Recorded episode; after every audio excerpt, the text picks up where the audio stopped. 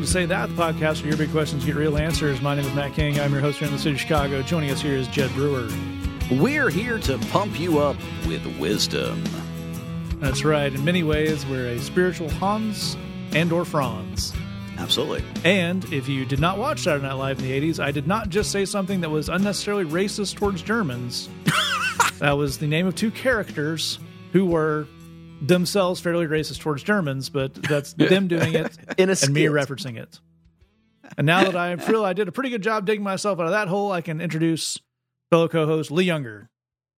And here I quote a, a, a moment from Say That from maybe nine and a half years ago, where Jed said, If you want to blast your spiritual quads, That's right. tune in to Say That. That's right. That's right. A real five by five for your spiritual quads here on Say That. And we do, in fact, have some of your fantastic questions to get into here in the episode. But first, we must start with a holiday season emergency. Oh, Oh, my. That's right. We are, this episode is going to drop, as they say, the very end of November here, meaning we are officially in the holiday season, gentlemen. Christmas right around the corner. I'm feeling festive. A wonderful and uh, relaxing and joyous time for for our listeners but we know that it comes with some anxieties as well. Mm. uh, seeing family uh, seeing maybe going back to your hometown seeing people you haven't seen all these things. And we have uh, come across here on social media someone who's attempting to uh, work their way into that holiday anxiety space with a business. That business is called rent a christian boyfriend what? yeah. I'm Mm. going to read from an image that I assume Jed found on Facebook. Yeah. This is the kind of thing that's on Facebook. Rent a Christian boyfriend for all family gatherings. 50% off all bookings before 1st December 2020. Package includes background story of how we met, matching outfits, offer to say a prayer at dinner, tell a few Oh, jokes, gosh. A bottle of non alcoholic red wine. I believe that's called grape juice. It is. Yeah, so bring his own Welch's and a firm handshake. Message today to avoid disappointment. And then, and we we won't dally on this part 'cause there's a lot to get into here, but then they add in a parenthetical, baby daddy packages also available. and I mentioned this to Joe when he sent us this. I am so fascinated by the what do you how perfectly do you think you're going to thread that needle? Yeah. If I Yeah. have a baby daddy, you're going to meet him for the first time at Christmas, but he's going to be so his haircut will be so geometric, his prayer so sanctified that you'll think, I think we're fine with this. Actually, no further questions. Look, here's, here's the thing I am so from the South that my initial question was if you rent at the correct tier, will the rent a Christian boyfriend um, do research on your dad's favorite uh, college football team so that he can Oh. actually talk players, stats, history, and all that? Like, you know, uh, slogans, everything. I mean, because that's an important part of the Thanksgiving gathering in the South. Man, that's good. That's part of the platinum plan right there. I mean, that is that's just part of the platinum plan. Absolutely. I think I think the the tier above that is you do the research, but he will pretend to be uh, a huge fan of your dad's favorite team's rival who's not doing very well this season. Ah, yes. So that he can be the uh, the receiver of much good natured ribbing Yeah. About how it just Man. wasn't your year this year. This package not available if your dad is a fan of certain teams. Yeah, I was gonna say if your if your dad, if you were if you were able to pull that off, like the dad would just be so completely fooled because he'd be feeling so good about himself. I mean, if your dad is like a fan of the University of Georgia's football team, and you just give your dad a reason to bark as a grown man all day long on Thanksgiving because he got to rib the the uh, Christian boyfriend you rented, man, I mean, he's not even gonna think about the backstory of how y'all met uh, what denomination of church this brother goes to, any of that stuff. Yep. If your uh, your dad's a grown uh, Georgia Bulldogs fan, he uh, probably enjoys uh, spitting on University of Tennessee fans. I say from my own personal experience as a 13 year old at Tennessee Georgia games. So um, maybe it doesn't need to go that far, but depends on how desperate you are. Wow. So we got a great baseline here, Joan. Do we have any other ideas that we might add to the the platinum package for uh, rent a Christian boyfriend for holiday family gatherings?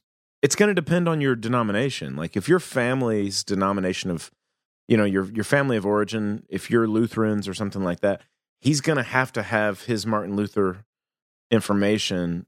uh, You know, he's going to have to have that down pat. Yeah. You know, Yeah. if if your if your family of origin is is Anglican or something like that, he's going to have to have something from the Book of Common Prayer ready to roll. Yeah. Yeah. Also, um, if your family is particularly in the uh, Midwest uh, Lutheran or uh, Northeast Anglican, do not show up with non-alcoholic wine. That's right. That is not bring the real deal. That's a Baptist move. do not show up to some Wisconsin Lutheran gathering with non-alcoholic drink. yeah. Is there a politics tier on this rental service? Oh, Uh, I think there's yeah. And again, is that total agreement with the dad or letting the dad win an argument? Oh goodness. Well, it depends on the So- dad, certainly. Dad gets to own the libs. Yeah. That's right.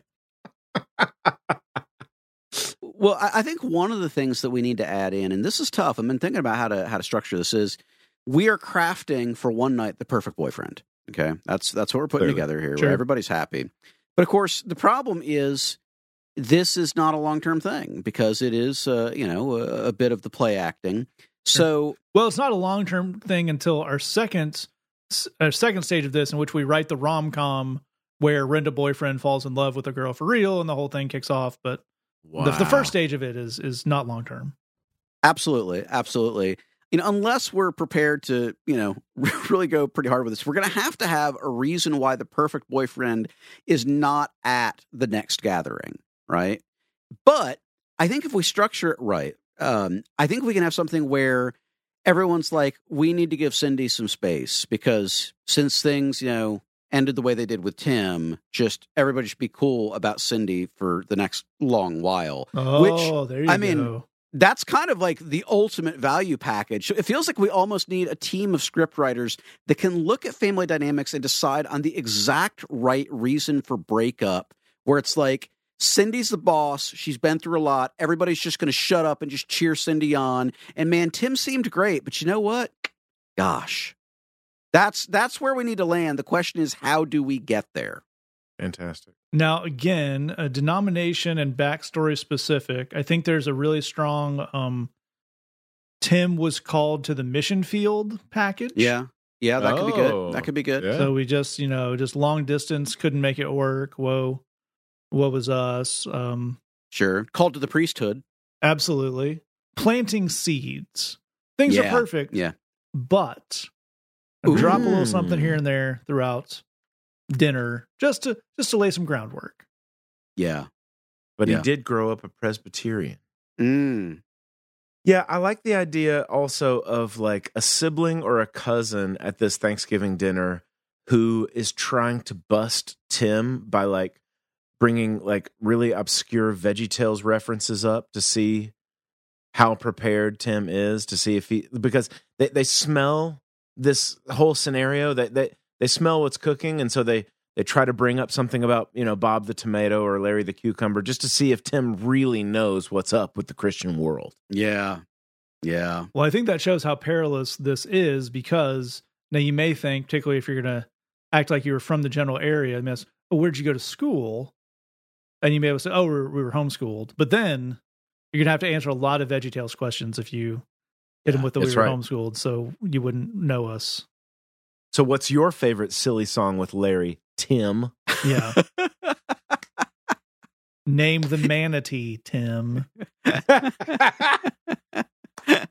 if that is your real name.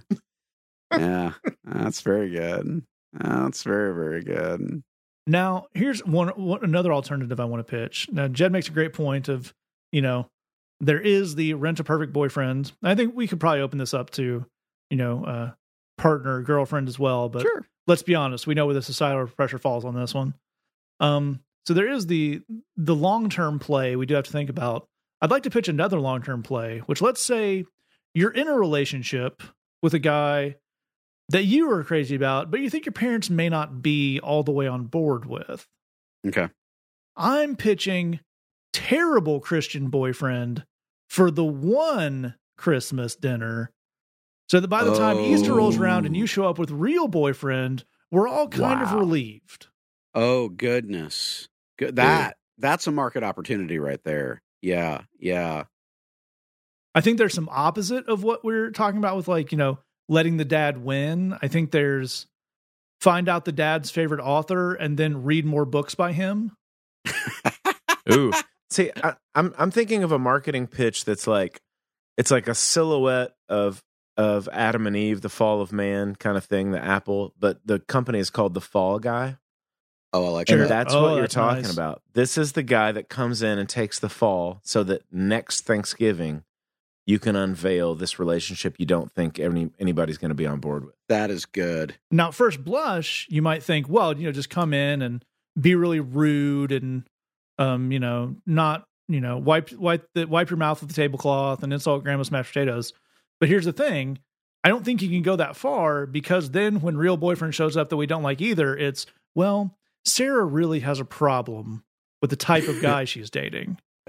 Right. It has to be exactly what mom and dad think they want, but Mhm. so annoying they don't want to spend time with him. oh, dude, that's amazing. Yes. Incredible. Yeah. Yeah. like in the in the uh the graphic for perfect christian boyfriend it's eh, volunteer to say the opening prayer this one somebody else let's be honest we're in this situation probably dad says the opening prayer not perfect boyfriend critiques the theology of it Ooh. Yeah. Wow, they start getting into a hermeneutical debate about the about the saying of grace.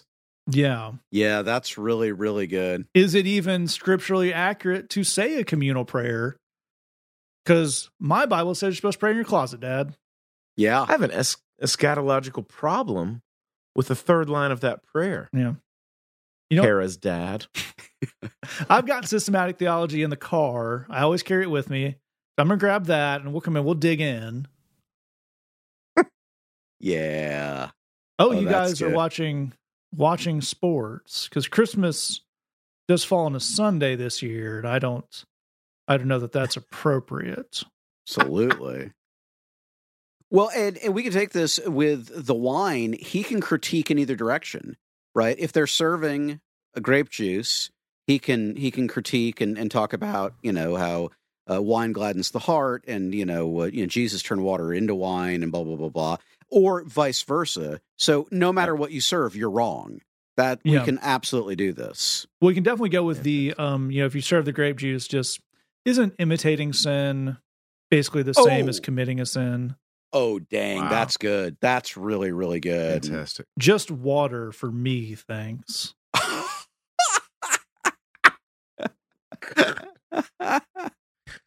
The problem with this is every like some every example that I think of in in my mind that I want to add to the conversation is so close to what an actual evangelical leader has like tweeted or said that I just keep getting sad. yeah well i think that makes another good point in the the idea of you know you're giving mom and dad what they think they want but they you could probably just go through some evangelical leaders tweets because here's the thing people may like that they tweet that if someone carried on that way at dinner everyone would be really annoyed and want them to leave Absolutely. yeah, yeah. Yeah, I, I was encouraged at one point to read this to read this book, and and I was like, I'll I'll just try a chapter of it. Let's see what happens. And within three pages, I was being like massively guilt shamed for caring about March Madness. Which, to be fair, I don't even really watch college basketball. Don't you know? I don't have a problem with anybody who does. It's just never been my thing. But I never wanted to watch college basketball more than on that page because somebody's like, why don't you want to worship Jesus? All you really care about is March Madness. And it's like, it's like, hey, hey, Matt, relax. yeah. Yeah. Maybe Yeah. you should focus maybe if you were mar- watching march madness instead of sending instagram dms you would have less problems in your life.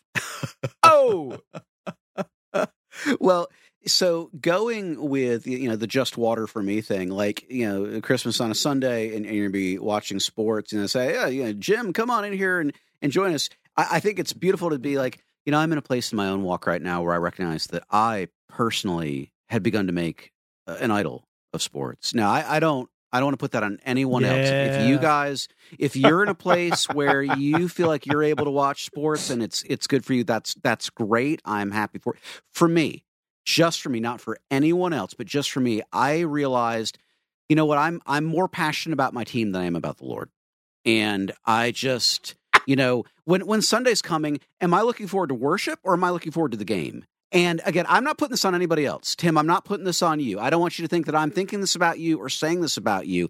But for me, I was like, there's an enjoyment deficit here. I'm not enjoying the things of God the way that I enjoy the things of this world. And part of the question is, how long can you go on this? Can you fit a full Wow. sermon into your disclaimer of why you won't be Incredible. joining them in the living room to watch the game? That's brilliant. I think, you know, there's also like, oh, come see, you know, oh, your decorations are lovely. Is that a Christmas tree? You know that that is a, a tradition taken from pagan Germanic nature worship, right? I don't, you just brought that into your house. I um, tell you, Tim Keller did a great tweet thread about the dangers of secularism. I think we'll all agree that a Christmas tree, though it be labeled Christmas, is definitely a secular decoration. That's really the kind of a, dangerous kind of thing. Just, just, and just point, just food for thought. I'm, I'm not, not judging, just saying Sure, sure, that's absolutely. necessarily the kind of thing you want to invite into your home and base Sure. your, your worship around. Yeah, yeah. while everyone's eating dinner, you just go on a whole tear about Santa Claus and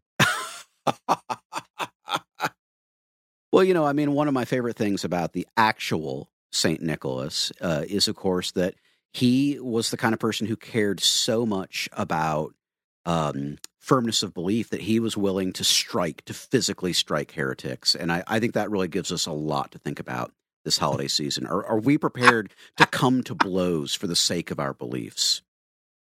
Yeah. Something I've been thinking a lot about lately, anyway. Maybe you should. Oh, you're you're the you're you're a kind of family that exchange get, exchanges gifts on Christmas Eve. That, I think that's great. I'm so glad to be here. Um, I I did bring someone for everyone. Each of you gets. Uh, now this is just a picture of me donating something, but just to let you know that it happens.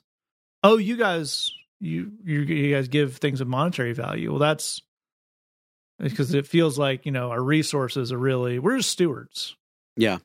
But if you, yeah, you know, a, a remote control tr- truck for your five year old, that's, I mean, it's probably, he's probably going to enjoy that more than someone would enjoy, you know, a coat.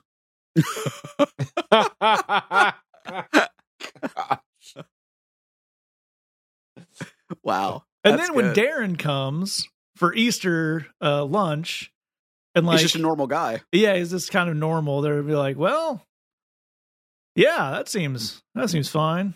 Daryl, what's your favorite Tim Keller book? I don't know who that is. Oh, I like that about you, Daryl. For the person that's going over the top, is there ever a point where like you don't know if it's going really well, so in the middle of dessert you just break out speaking in tongues?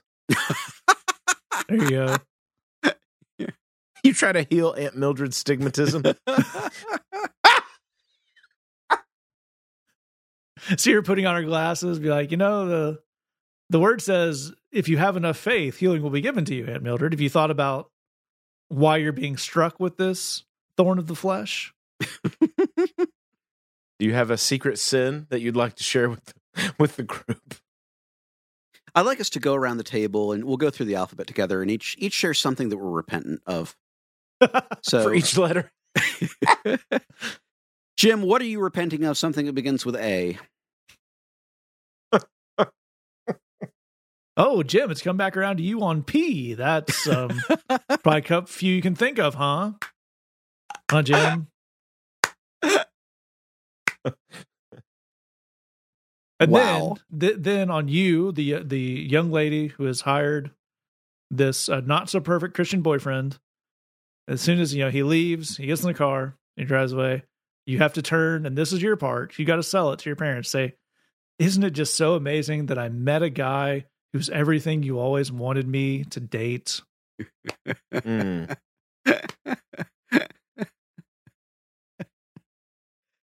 that is incredible. I think in Wow. a very rare um order of things for happening in the emergency, we may have started with something insane and landed on something also insane, but possibly actually helpful. Yeah, yeah, Yeah. that's that's very Yeah. good.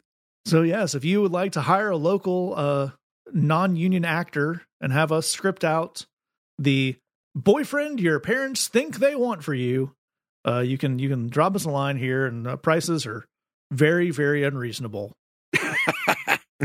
With that said, we're going to declare a first of probably a few holiday emergencies off.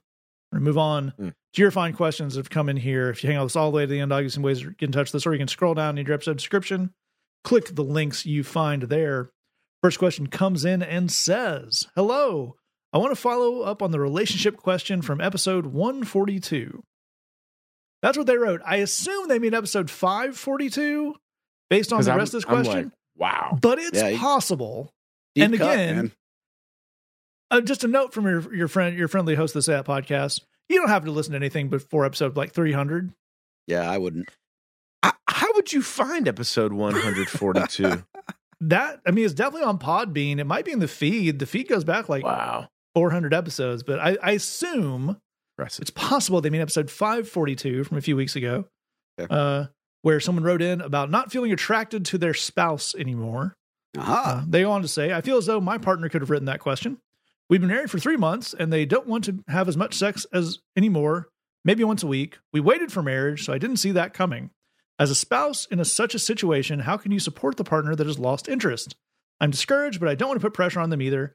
Thank you for your advice. We, as ever, always appreciate the follow up questions.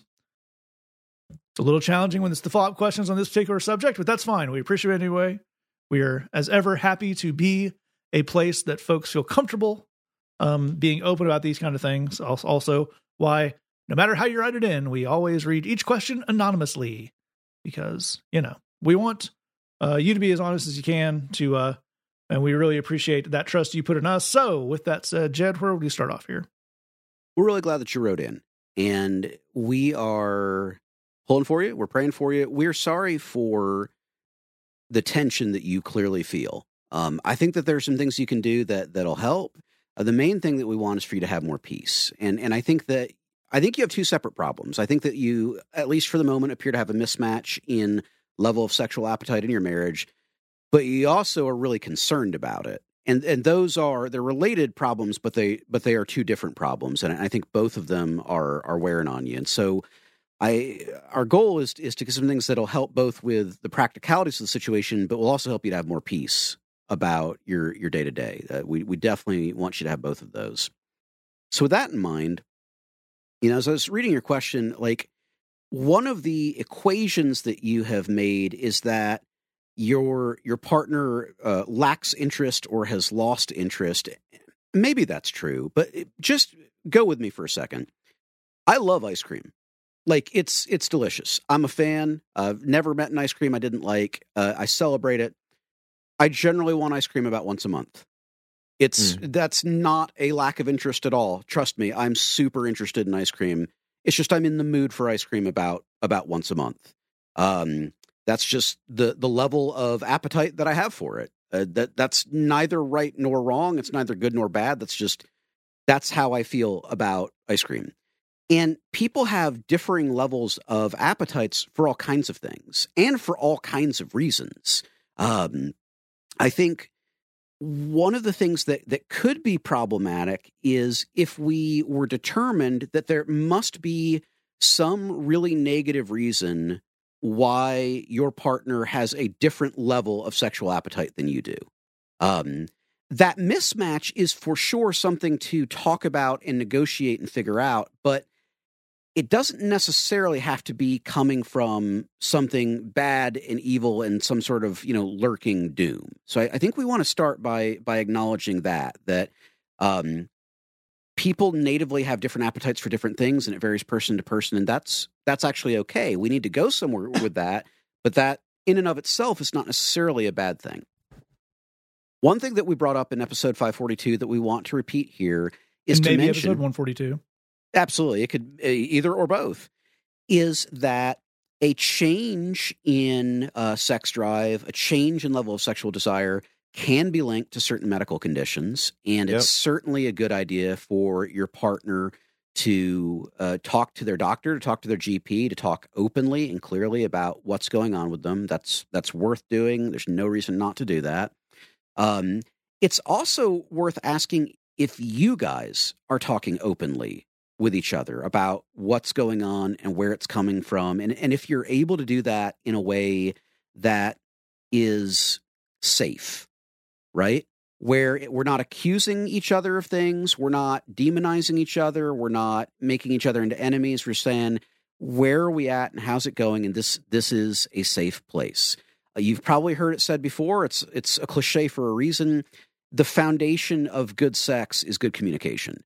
Um, Mhm. If if you want to have a good sex life, and we want that for you, and I imagine you both want that for each other, that's going to begin with good communication. That's going to begin with learning to talk about the stuff and to do so openly. I want to give you two more thoughts of, of things to look at. I don't know if these apply to your situation or not, but I I I, I think it's possible. And I want to encourage you to think about it. Um, you, you mentioned that you both waited for marriage. That says to me that you grew up in very conservative evangelical circles. And I wonder if part of what you're dealing with is that your whole life people have been making sex into this big thing. It is this area of life that is untouchable and unknowable. It is set apart. It is it is a big dang deal. And I wonder if there's a certain amount of unavoidable letdown of getting to a point where now you you feel a sense of freedom to have sex with each other and you realize it's just sex. Like it's good, but like it's it, it it's sex, you know. Some sometimes it's really really good, sometimes it's okay, but it's it's sex. Let me give you an example. It's that's not sex that might help to set the stage. I'm going to give a, a, a, a content and trigger warning. We're about to talk about alcohol. If that's something that makes you uncomfortable, you can skip ahead a minute or so. I want you. I grew up in an environment where it was it was demon alcohol. So like no one drank, no one would drink. It was super super bad. I want you to think about if you'd never had a beer before and you'd been told this is the worst thing in the world and blah blah blah blah, and then one day you have a Budweiser. Let's do a thought experiment together. And I think what you would say if you had one Budweiser is that was fine. I I don't I don't feel a desire to burn my house down or get into a fight with someone or empty my life savings or whatever whatever I was warned about would happen. I don't I don't really feel any of those desires. Um this this isn't this entrancing liquid where I I need a hundred more of them. It it was fine. It it wasn't a particularly big deal one way or another. I, I can see why people like it. I, I think for most folks, if you if you had a beer for the first time, you'd probably think something along those lines. And it's not really fair to a person who's never had a beer to make it into this big thing because then when they have one, it's like, what what what was that?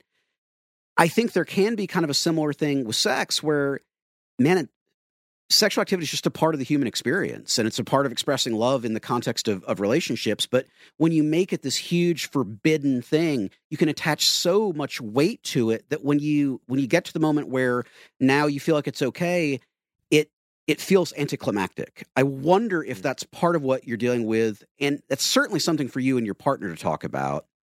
The other thing that's really worth looking at and it's connected is do you know what sets the stage for your partner? Right? Do you know what what helps them get in touch with their sexual appetite? Because here's why that matters. The nature of desire that you have when you are ravenous is different from the nature of desire that you have when your needs are met.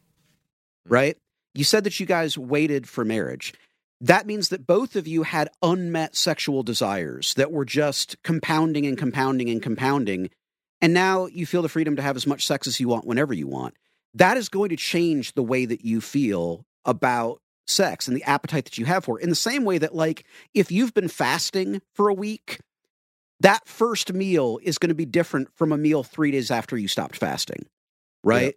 The level of anticipation, the level of voraciousness, the level of desire, it is going to change because I'm I'm not coming from a place of a deficit anymore. These are things I'd encourage you to talk with your partner about. Maybe they apply, maybe they don't. Here's the key thing you guys can figure this out. Sex Yeah. does not need to be the boogeyman. The, what you're dealing with right now is not the end of your relationship. It's not the end of the world. It doesn't need to be this big, scary thing. It is something that you can figure out if you face it and talk about it together. Absolutely right. I think that's such a fantastic place to start that off. Jed covered a ton of great stuff there. And Lee, I'd love to get you to pick us up there on uh, one detail he was mentioning, which I think is a really, really important one, which is that our question asker mentions we waited for marriage. And I think, as, Mm. as Jed points out, that can indicate a number of things about um, the way you probably or might view uh, sex in a marriage relationship. And one of them, and this is a weird thing that um is actually popping up again in kind of evangelical spaces is this idea that um to have not had premarital sex means to have a uh wild and easy and effortlessly fulfilling sex life when you're married um both because that's just some kind of divine reward for not doing a naughty thing and also because that's how you you know that uh, the way Christians do things is better than the way other people do things because they're unhappy, but you are happy because you did it the Christian way. And then, as Jed points out, you you encounter uh, a modicum of reality. Uh, a few months in, you're also adjusting to maybe living with another person for the first time and Yeah. fighting, and maybe we honeymoon was fun, but now we got to go back to work and all sorts of stuff. And how do we deal with just adjusting to a reality that might be different than messages we've been given about this? Yeah, it's a really good setup, man, because as you're saying, combining the complicated nature of figuring out how to make uh, sex work with different people's, with, first of all, with two different people who have two different, who are into different things, who have different, um, who have different expectations and and different operate in different realities. To combine the difficulty level of of figuring that out and all the communications with all the vulnerability that is involved in sex, just literally just just nakedness and all of that stuff. To combine that with now I am also getting used to living with another person who is vastly different from me. This is just a we're talking about a high level of difficulty of just communication, understanding, expectation, all that stuff. But there is this weird thing that came out of purity culture, especially in the 90s. And um, I guess Matt's saying it's it's coming back around. This idea that like if we waited, if we did it quote unquote God's way or whatever, then God owes us. Actually, Matt and I have a mutual friend who literally said this thing when he was about to get married to to me and another one of my uh, one of our friends who was already married for a while and and we were trying to talk to him about hey have you had some of these conversations about you know what you guys are into and what your expectations are? And and have you thought about this? Have you thought about that? And he was like no we haven't had any of those conversations. God owes us because we waited. So it's just going to be awesome. And my friend and i were like uh yeah no that's not the way that works at all. It's not just going to be awesome. This is going to be a complicated thing that the two of you have to figure out together and you have to have a lot of conversations and some of them might be uncomfortable and some of them might be difficult but you have to have those conversations. They're going to be about uh, vulnerable difficult things where you've got some you might have some bashfulness and you might have some history and you might have just there's all kinds of layers of things that you guys are going to have to work through and talk about.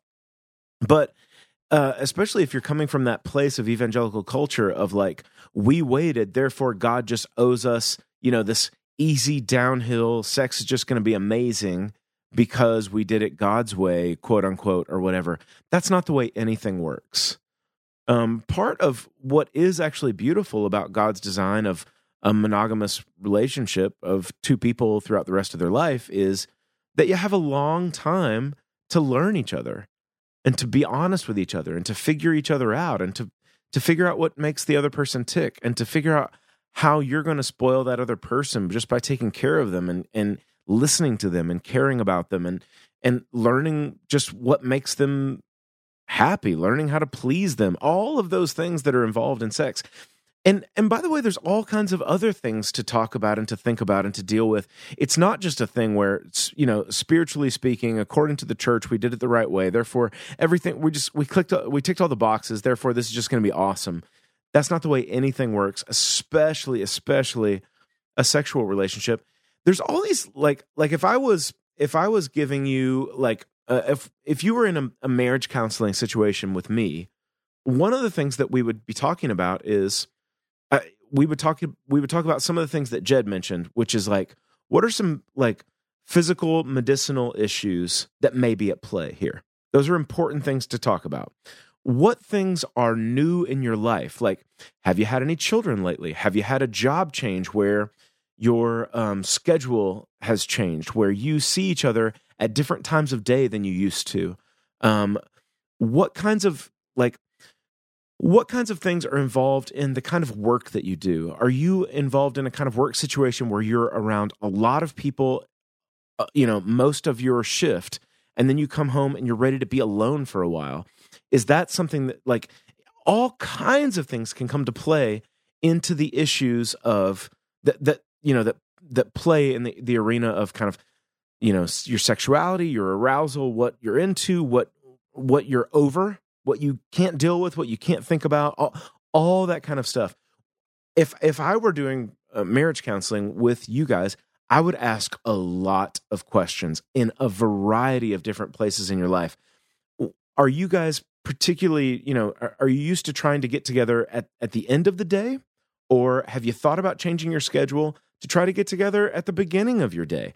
Have you thought about just little things like that? When can we change the schedule of when we're talking and, and and you're like man schedule that doesn't sound very romantic trust me all of these things are at play all of these things so we're talking medicinal issues we're talking work related issues we're talking do you have children do you have anybody that hangs around your house a lot like in-laws or uh you know siblings um it, you know friends all, all these kinds of things i would be taking an inventory over all of the things that are distracting or holding you back or what's getting in the way.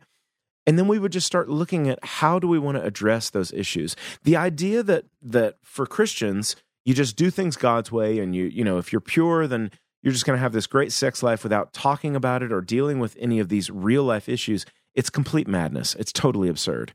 Everybody, everybody has to go through the difficult, but what can be a very sweet process of learning another human being who is not me. That's what we're dealing with. I'm learning another human being who is not me. We have different issues. We have different health issues. We have different medicinal issues. We have different schedule issues. We have different work related issues, personality issues, all of those things. What we want to find is the sweet spot of what it means to take care of each other, to meet the other person where they are, to maximize our uh our you know the output of like what it means to you know to create arousal to satisfy that all that stuff so that sex can be a fun and sweet way that we take care of each other and that we build up our friendship and our love relationship together. These these on the surface can appear to be kind of scary issues but i'm telling you it's exactly what jed said. The more that you dive into those vulnerable issues the more that you can that you can talk about those things with honesty and and, and that vulnerability, the more you're going to have success in this area, and the more you're going to realize we're just two people who have a lot of issues who are trying to learn each other and take care of each other. And the more we can approach it with that level of care, the more you're going to have, uh, you know, just friendship, pleasure, all of the stuff that you're looking for. That's great stuff from both of these guys. One quick thing I would attack on the end there is um, and I don't mean this in any way uh, dismissively or to uh, talk down to you, so don't hear it in that way. But it's just a statement of fact. You write in, "We've been married for three months." You've not been married very long. Mm-hmm. Yeah, and I say that because, um, as as Lee mentions, learning another person, uh, part of that is, and learning about yourself in this type of relationship is a very long process. You you've not been married for an entire year. You don't know how seasonality affects this right. and other parts of your of your marriage. Let's say your your partner is uh is an accountant or a teacher or uh, something that has a strong seasonality to their workload. You may have only now been married for a week when they're in their busy season. That's going to be way different. I think the issue people have when they're early marriage is how much am I freaking out about the reality not comparing to what I thought it would be when I had never done this, which is when you will know the least about marriage, is when you've been married for zero days. So you're already better at being married than you were. So you can you can uh, take some respite in that, hopefully. And on that, we're going to move on to our next question. Here it comes in and says, "I have different political views than my parents. I know that they know that. It's whatever. The part that drives me crazy is not them disagreeing with me or thinking I'm wrong. It's when they imply or flat out say that I only believe what I do because I was brainwashed or that quote, I'll figure it out when I'm older, unquote. I don't know why, but that really bothers me, and I don't know how to say anything or if I even should. Help? And um, a really good question. I think this is a really interesting analysis of kind of one aspect of a a larger and what can be more complicated and emotional thing that we we know a lot of people deal with. But I really like isolating this issue down to it. And uh, Jed, where would we start off with this? Appreciate the question. In terms of what drives you crazy, I, I think it drives you crazy because it's very dismissive. Um, Mm-hmm. You're you have people who are dismissing your thoughts and dismissing your concerns and dismissing your questions, and I think feeling dismissed is one of the great equalizers in humanity. Where I don't think anyone likes that.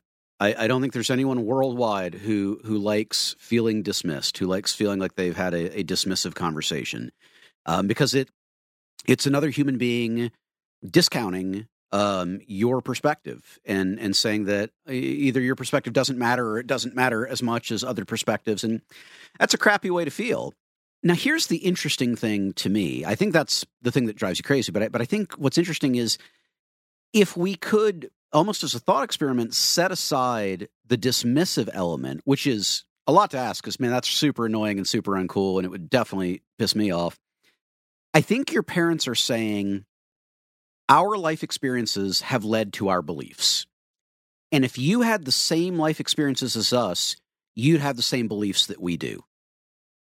And what's fascinating about that is that's probably true, Hmm. right? I mean, uh, in terms of nature versus nurture, like your environment and your experiences matter a whole lot. So, um, the idea that if you'd been through what we've been through, you'd probably think what we think that that's probably true. The interesting thing is that that cuts both ways because you could actually make the same argument back to your parents, which is if you had seen the world the way that I've seen the world, if you'd done the things I've done, been the places I've been, you would be much more likely to agree with me on how things work, which is again almost certainly true. That that's probably accurate. I think the thing that all of that may miss, and, and I think that this is one of those things where so many people get this wrong, and the church massively gets this wrong, is none of this speaks at all to the accuracy or efficacy of these beliefs. I want to repeat that because I want you to think about it. The dismissiveness and the sense of, well, you don't you don't get what I've been through, and if you did, you'd, you'd think the same thing I do. None of this speaks to, none of this touches on the fact that not all beliefs are equally accurate and equally effective. Not all beliefs match the realities of the world equally well. What I think your parents are campaigning for, they're doing it in a dismissive way, which is really uncool, but I think what they are campaigning for is we come by our beliefs honestly. We get that you disagree with our beliefs, but we come by our beliefs honestly. There's a reason why we think the way we think, and there's a reason why we believe the way that we believe, which is true. And when we disagree with people, it can be very important to acknowledge I get that there is a reason you think what you think. I get that there is a reason that you believe what you believe. I'm I'm not you, we don't want to fight dismissiveness with more dismissiveness. Right. The issue that we so often miss is because this is not sports, because this is not a matter of pick your team and is it Bama or is it Auburn, because this is people's lives hanging in the balance. We need to know which of these things is actually true, which of these things actually corresponds to reality. So let, let's pick an issue um, that is uh, somehow being debated again, which is the idea of child labor laws. This has been studied. Child labor laws save lives. Child labor laws objectively and measurably make the world a better place. Hmm. Child labor laws are good, not because I like them and not because I was indoctrinated to think that they're good. They are good because they measurably, observably, reliably produce outcomes that are better for the society that we live in. It doesn't actually matter that Sean Hannity hates them. It doesn't actually matter that Janeane Garofalo likes them. What matters is that we can do the math and run the numbers and run the experiment and see that they make the world a better place. That's why we should be in favor of child labor laws. It's the exact same thing of why should we have speed limits? This guy says speed limits are bad. This guy says speed limits are good. Both of them, no doubt, arrive by their view honestly. Speed limits save lives.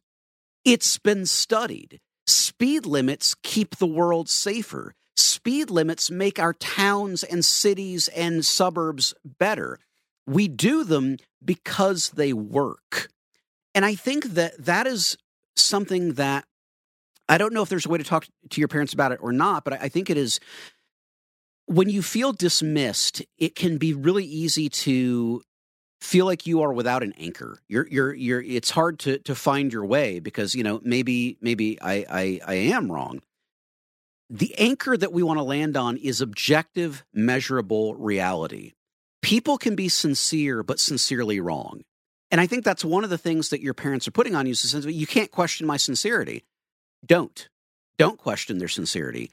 Question outcomes. Question the fact that a lack of child labor laws leads to dead kids. Question the fact that a lack of speed limits leads to damaged cars and ruined lives and deaths. Focus on things that are measurable outcomes. That's what we need as a society. That's what we need as a world. Whether or not your parents are open to that, if you're trying to navigate, focus on what works.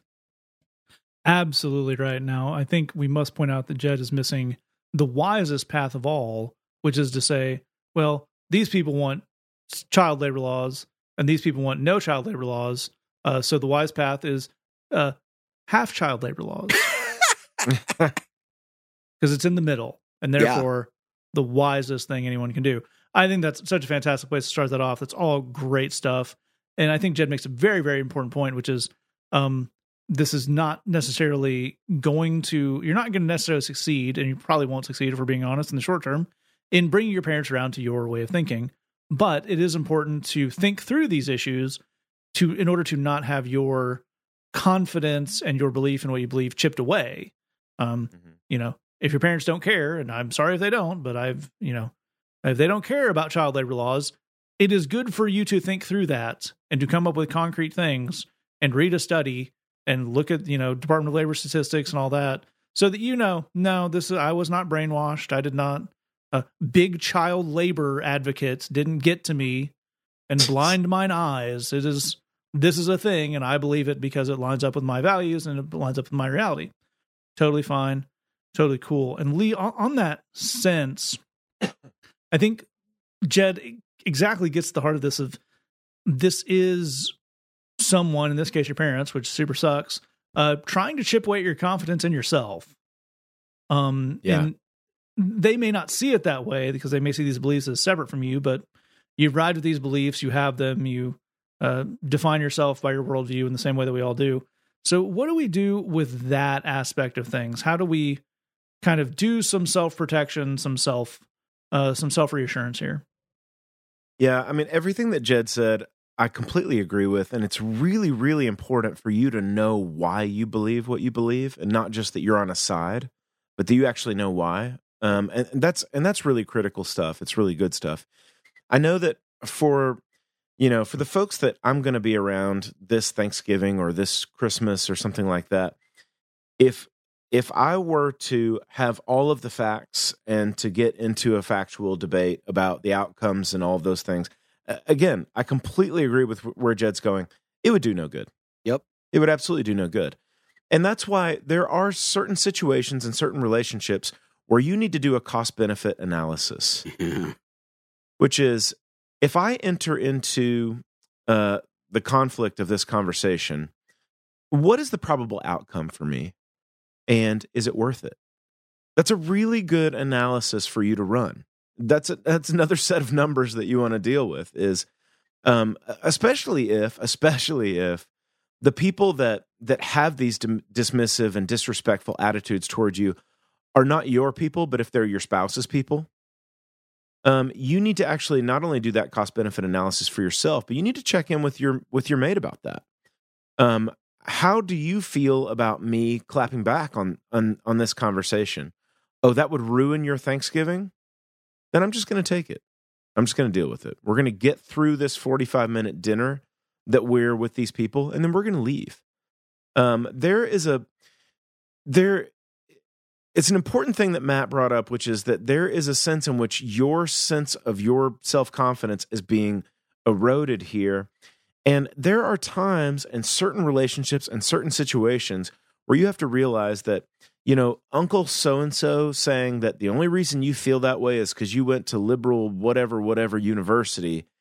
And so you're just a part of the sheeple, that you just get to roll your eyes at Uncle Daryl and just say, he doesn't know what he's talking about. It's not worth it. I'm not going to get into that fight. I'm going to take another roll and another uh, another you know uh, serving of stuffing. We're going to say our goodbyes and we're going to uh, make our peace and, and go on. I, I say that to tell you you don't have to get into the fight, and the reason is because you don't have to care what these people think about you. Yep. You just don't- it doesn't have to change your day in any way. Um, and, and this is just a practical piece of advice. I don't know how many people have thought of this, but we thought of it. Christy and I thought about this uh, many years ago, and it has served us well. Which is we have created a, a tradition on Thanksgiving, which is our family goes to the movie theater uh, pretty quickly after the uh, Thanksgiving meal. We enjoy the meal. We ha- we handle uh, as as much of the uh, you know being the togetherness as we can deal with, and then we say, "Oh, look at that! It's we have movie tickets that we've already paid for that are coming up real soon. Love seeing y'all. We're going to take a picture. Great, cool. We'll see you guys soon."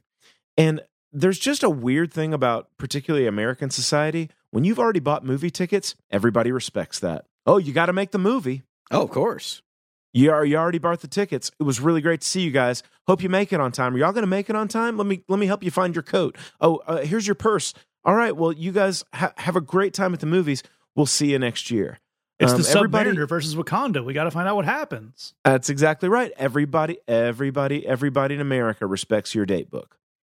So, um, uh, look, all, all I'm saying is, whatever somebody thinks about your education and your upbringing and your whatever, whatever, um, I, I completely agree with Jed. Do the cost benefit analysis. Is this conversation, is this fight worth it? It might not be. And you don't have to worry about what that person thinks about you. It's absolutely right. I'm I'm gonna um not speak for the side of your parents at all because um if you listen to this show, I have a feeling I know uh, where you stand on some things, where your parents stand on some things, and I definitely imagine I'm going to stand way closer to your side of it. But if we can try to think through why your parents or have have this particular belief, you know, we're talking about thinking through your beliefs. Um, it's probably a couple of things. I think if I'm going to do some broad generalization here. One of them is if they grew up in kind of white evangelical culture um, in the 70s, 80s, 90s, even in the 2000s, um, part of what they were sold by that larger machinery and things like focus on the family and all that was that the mark of successful parenting will be creating an adult who believes everything they believe. Yeah. that is that is what it means. It's not creating people who can think for themselves. It's not creating people who are happy or uh, healthy or um, any of that. It is creating an adult person who apes everything you believe. That is that is the mark of doing parenting. And so there's an emotional response because you believing a thing they don't believe is not only just a disagreement in a way it is reflecting to them that they have failed at parenting Yep. and they again i'm drawing some straws and pulling some personal experience here but they probably did fail at parenting but not for the reason they think the other part of this and this is a little more kind of mm, broadly historiographical is a lot of people i'm assuming if your parents are in their somewhere in their 50s to 70s um there is a lot of people in that age range kind of the baby boomer generation who when they were young were broadly cared about things like social justice and anti-war uh, anti-war movements and uh you know and standing up against racism a lot of things like that late 60s early 70s and then kind of a thing called the Reagan Revolution happened and a lot of those people shifted to really mostly caring about their house in the suburbs. How much it was worth how nice it was uh who couldn't live near it. And it but part of the narrative around that that those people told themselves so that they didn't feel like they were just selling out on things they used to believe or choosing a much more selfish callous way to live life was that it is natural to become more conservative as you get older.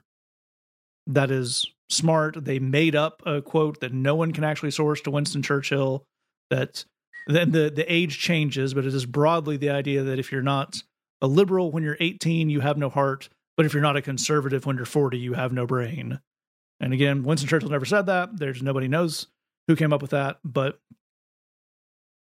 even if that was broadly speaking true for a small number of white americans living in the post world war ii economy it is not a universal truth that is just applied that to gain knowledge and gain years makes you more conservative but again if it happened to them they kind of have to believe that it was right. So, all that to say, um,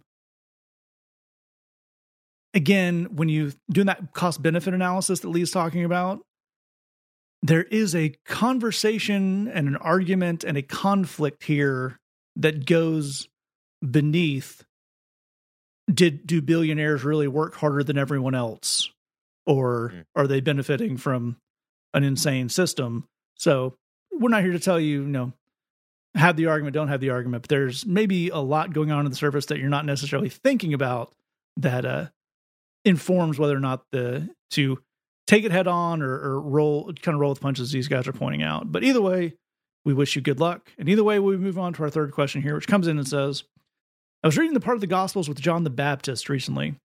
I really don't know what I'm supposed to take from it. I get that he prepared the way for Jesus and he was important, but I don't know what I'm supposed to do with any of this. And an, another cool question, and kind of getting into the the Advent season here, often does start with John the Baptist in a way that I think is very disconnected from uh, the rest of it in in some uh, fun ways. So, uh, Jed, where do we start off here? Man, it's a great question. And I'm going to suggest, A, I, I really love the question. I appreciate the question. I'm going to suggest to you that for a lot of us who grew up in kind of evangelical circles, there is a, it can be easy to miss the forest for the trees with the Bible. Mm. And the reason that I say that is that um, we, most preaching that you hear in most churches, and this would be true certainly for the last 20 to 30 years is they want to go one they want to take one verse and they want to go one word at a time and they want to give you this this hyper detailed analysis of what all these words mean because they they really super duper want you to know uh, the bible which is not a bad aim but the interesting thing is that kind of hyper detail focus can make it really easy to miss the bigger narratives that are going Mm. on the the bigger the bigger storylines and so I think that um, it, with your question, if we can pull the camera back a little bit away from the 45 minute Bible lecture on Sunday morning and just talk about the the people involved, I think that there's a ton of stuff that we can learn and that we can take away. And some of it, uh, weirdly, is like torn from today's headlines. So I'm going to read you. Um, we're going to be reading very briefly together. We're going to be in um, uh, Mark should be chapter six. Um, yeah. So let's see here. We're going to start. We're chapter six, starting with verse seventeen. Um, and I'll try and give a little context as we go. Herod, who was a big, rich, important dude, had given orders to have John the Baptist arrested and put in prison. He did this because of Herodias, um, his uh, brother's wife, whom he had married. So there's some there's some wild stuff going on here.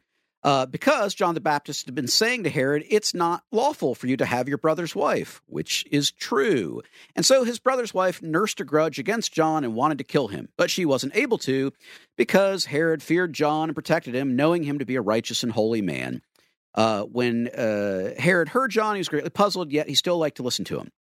Finally, the opportune time came. On his birthday, Herod gave a big banquet for his high officials and military commanders and the leading men of that area. When his wife's daughter came in and danced, she pleased Herod and his dinner guests. The king said to the girl, Ask me for anything you want, and I'll give it to you. And he promised her with an oath, Whatever you ask, I'll give you up to half my kingdom. She went out and said to her mother, What shall I ask for? Uh, the head of John the Baptist, she answered. At once the girl hurried into the king with the request, I want you to give me the head right now of John the Baptist on a platter. And I bet you know the rest of the story from there. John was executed. All right let's back up for a second and we're not just going to read from the Bible, we're going to talk about what happened. There was this rich dude that did a lot of really uncool stuff. He was sleeping with people he shouldn't be sleeping with. He wasn't living in a particularly good way. Uh, but he he knew that John was kind of this holy and, and righteous dude, and he was kind of intrigued by him. And then the rich dude threw a big party and he wanted to mm-hmm. impress people. He wanted to be, you know, the big guy. And uh, there's a dancing girl, and wow, can't she dance? Isn't it amazing? And he's trying to impress his friends. We've all been there when someone's like, "Oh, it's wonderful, it's amazing. Like, yeah, you deserve anything you want, anything at all." This is a hollow boast. You're not supposed to take somebody up on that. Like if you're in LA and someone's like, "They should make a movie about your life," they don't. They don't actually mean they should make a movie about your life. It's it's just a nice thing to say, right? So like the, oh, was amazing dancing. I'll give you anything you want. You're not supposed to take that seriously. And then he gets embarrassed in front of his fellow rich people friends, and now he has to make good on it. So he's going to betray himself. He's going to betray this righteous dude. He's going to have him killed. It's a whole thing. So here's what we wind up with is the world lost an amazing person because one rich idiot couldn't keep his mouth shut and then couldn't back down when he got called on it. Yep. That's how John the Baptist died. I'm going to repeat that just in case. The world lost an amazing person, one of the most amazing people who's ever lived, because one guy, one idiot, one rich idiot couldn't keep his mouth shut. That was the thing. He couldn't keep his mouth shut. And then when he got called on the dumb thing he shouldn't have said, he refused to back down. Hmm. I'll pause while you contemplate if that reminds you of any current events, any at all. Maybe scroll your social media, open up the Twitter while you think about if this reminds you of any current events. okay, so um, I'm going to turn to the higher wisdom of Top Gun um, to summarize one possible takeaway from this, which is your ego is writing checks your body can't cash. Yeah, that's that's what we're dealing with here. So in this moment, there's a lot that we can take away from the story of John the Baptist, but there's a ton of stuff that has a ton to do with our lives. And one of the takeaways is check your ego, man. When you find that you have a little bit of money, check your ego. When you find that you have a little bit of influence, check your ego. When you find that you've got friends that want to come and be entertained at your place, check your ego. Your ego will lead you to betray everything about yourself. Your ego will lead you to do things that you know are wrong because you got to feed and you got to satisfy your ego. We've said hmm. it before on this podcast and it and it bears repeating, humility is a superpower. Humility will make everything about your life better. And if you don't believe me, think for a moment, because we've all said dumb stuff before. But think what would have happened if Herod had had the unbelievable humility to say, "Ah, oh, is uh, up to half my kingdom." The girl says, "I want you. I want the head on the platter." If Herod said, "You know what? I was wrong. I shouldn't have said that. I'm sorry. I'm sorry, but you're a great dancer, and we so appreciate you dancing for us." Think how that literally would have saved a man's life. Humility could have saved a person's life, and humility can save your life too. And that is a heck of a takeaway from that story. Indeed, it is an awesome, awesome takeaway there. And Lee, what do we uh, close out with here about the John the Baptist story? I love all that. That was fantastic. I would just point out uh, just a couple of things about John the Baptist for for our consideration and just what what am I supposed to get out of the, the story of this guy? One is there there's literally a place about John the Baptist where Jesus said uh, because Jed just told us one of the greatest per- people that ever lived. Jesus said that about him. Yeah. Jesus literally said in Matthew chapter 11, I believe, of anybody that's ever been born, nobody has been greater than John the Baptist. This is the greatest guy ever. That's what those are the words of Jesus. I did not make that up. And one of the and so you're like, what was so great about him? One of the things that was so cool about John the Baptist is he was not afraid to call people on their injustice. He just stood up to people about their injustice you know people that they realized that this guy was he, he, was incredible. He was different. He was fearless. He was brave. And they and and they realized that he was like literally i mean they were like man you you're different than everybody else in our society.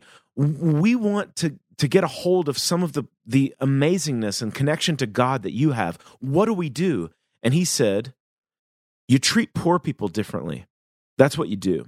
You take care of poor people. Soldiers um, don't don't uh, ask people to give you more than the than the than your wages. Um, people that are in power don't take advantage of people. I mean, he just called people.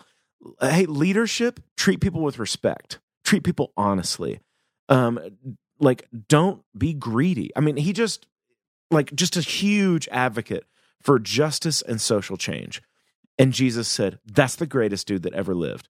The other thing that I, that I love about John the Baptist, just a just real quick, just a, a sermon that he gave one time when and, and who knows he he may have given it a lot of times. A lot of preachers have you know their their greatest hits that they give in a lot of times in different places. He said, you know, I'm a voice of one calling out in the wilderness, prepare the way for the Lord. He said, knock down the the the, the hills and fill up the valleys, make the crooked ways straight and make the way of the Lord to come into your life an easy path. Um, that's been a, an important thing for me in my life. Um, just to realize that there are things that in my life that um, they block the way of of the message of Jesus and the person of Jesus coming into my heart and into my life because I've made too big of a deal out of it. Or I, you know, I've gotten this thing I've gotten too high on, this thing I've gotten too low on.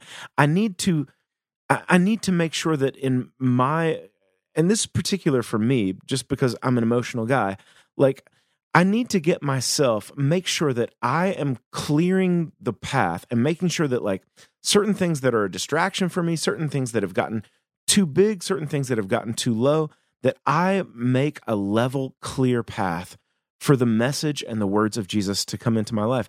Those have been important words for me. They've been an uh, important kind of self evaluation of like, what are the what is the impact of the things in my life and how do they and how do they impact just the message of Jesus coming into my world?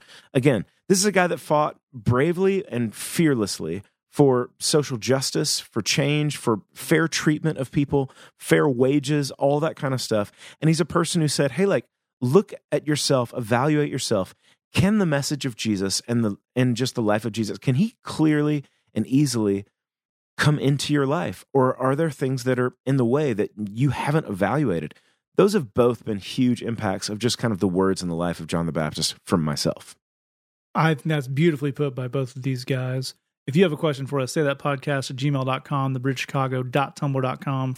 Take out this song this week as we are officially beginning our pre Christmas season. That means Christmas outro music. This is Full House Guru's version of Angels We Have Heard on High. Woo. Got that. Thanks for listening. Just remember, we love you. God loves you. There's nothing you can do about it.